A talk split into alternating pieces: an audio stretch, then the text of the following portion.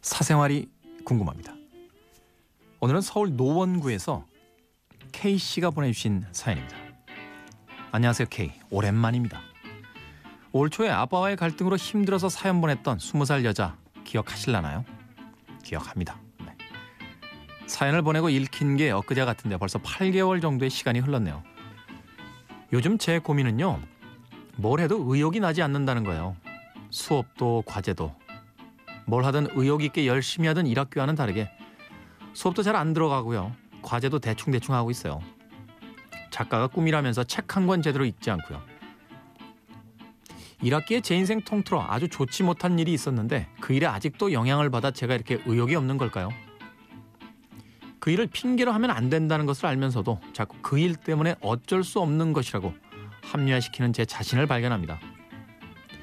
정말 이러면 안 되는 건 잘 아는데 저 왜 이럴까요? 결국 제가 해결해야 할 문제란 걸 너무 잘 알지만 그래도 조언 좀 부탁드릴게요. 작가가 꿈이라면서 책 한 권 제대로 읽지 않는다고요. 뭐 수업이나 과제는 뭐 그럴 수 있어요. 네.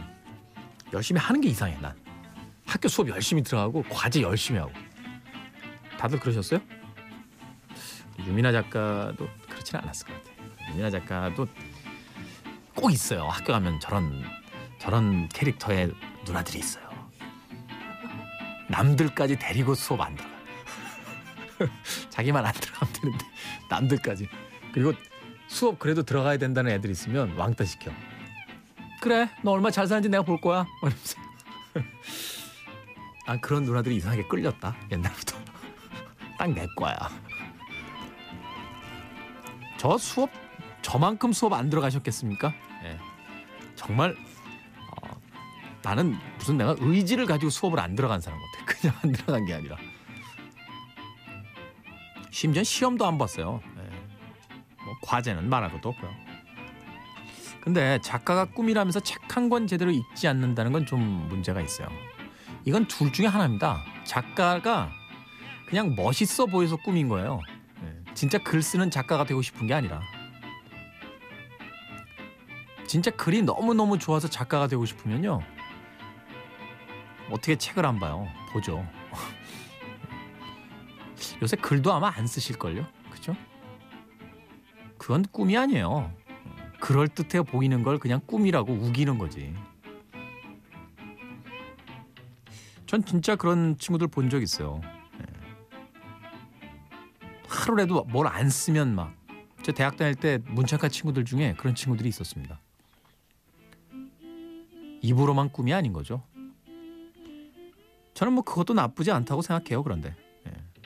책한 권 제대로 읽지 않고 글조차 쓰지 않으면서 작가가 꿈이다라고 하면 본인을 잘 모르는 것일 수도 있어요. 본인이 진짜 좋아하는 건 작가가 아닌 거예요. 응? 다른 건 거야. 그걸 찾아야지. 남들이 보기에 그럴듯한 직업의 꿈이 돼서는 안 되고요.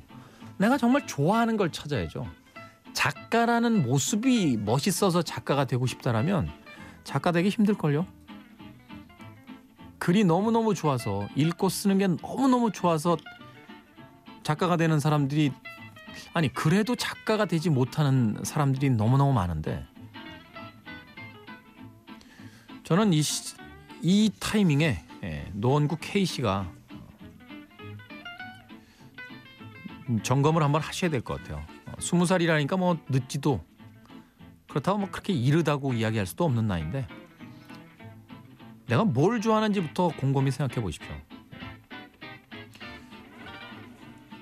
방에 있으면 잘 생각도 안 돼요. 제가 스무 살, 스물한 살 때 제일 많이 한 게 뭘까 생각해 보면 걸어 다닌 거예요. 참 많이 걸어 다녔어요. 종로도 다니고 명동도 청계천으로 해서 진짜 많이 걸었어요. 네. 동네에서도 걷고 시내 나가서도 걷고 계속 걸어 다녔어요. 골목길도 걸어 다니고 사람들 쳐다보고 간판 쳐다보고 철물점에서 철물점 이상한 공구 이런 거 쳐다보고 그러면서 생각들을 좀 정리했던 것 같아요. 걷기 좋은 날씨잖아요. 노원구의 K씨. 걸읍시다 좀. 네? 무기력하게 있지 말고 걸읍시다. 거기서부터 시작합시다.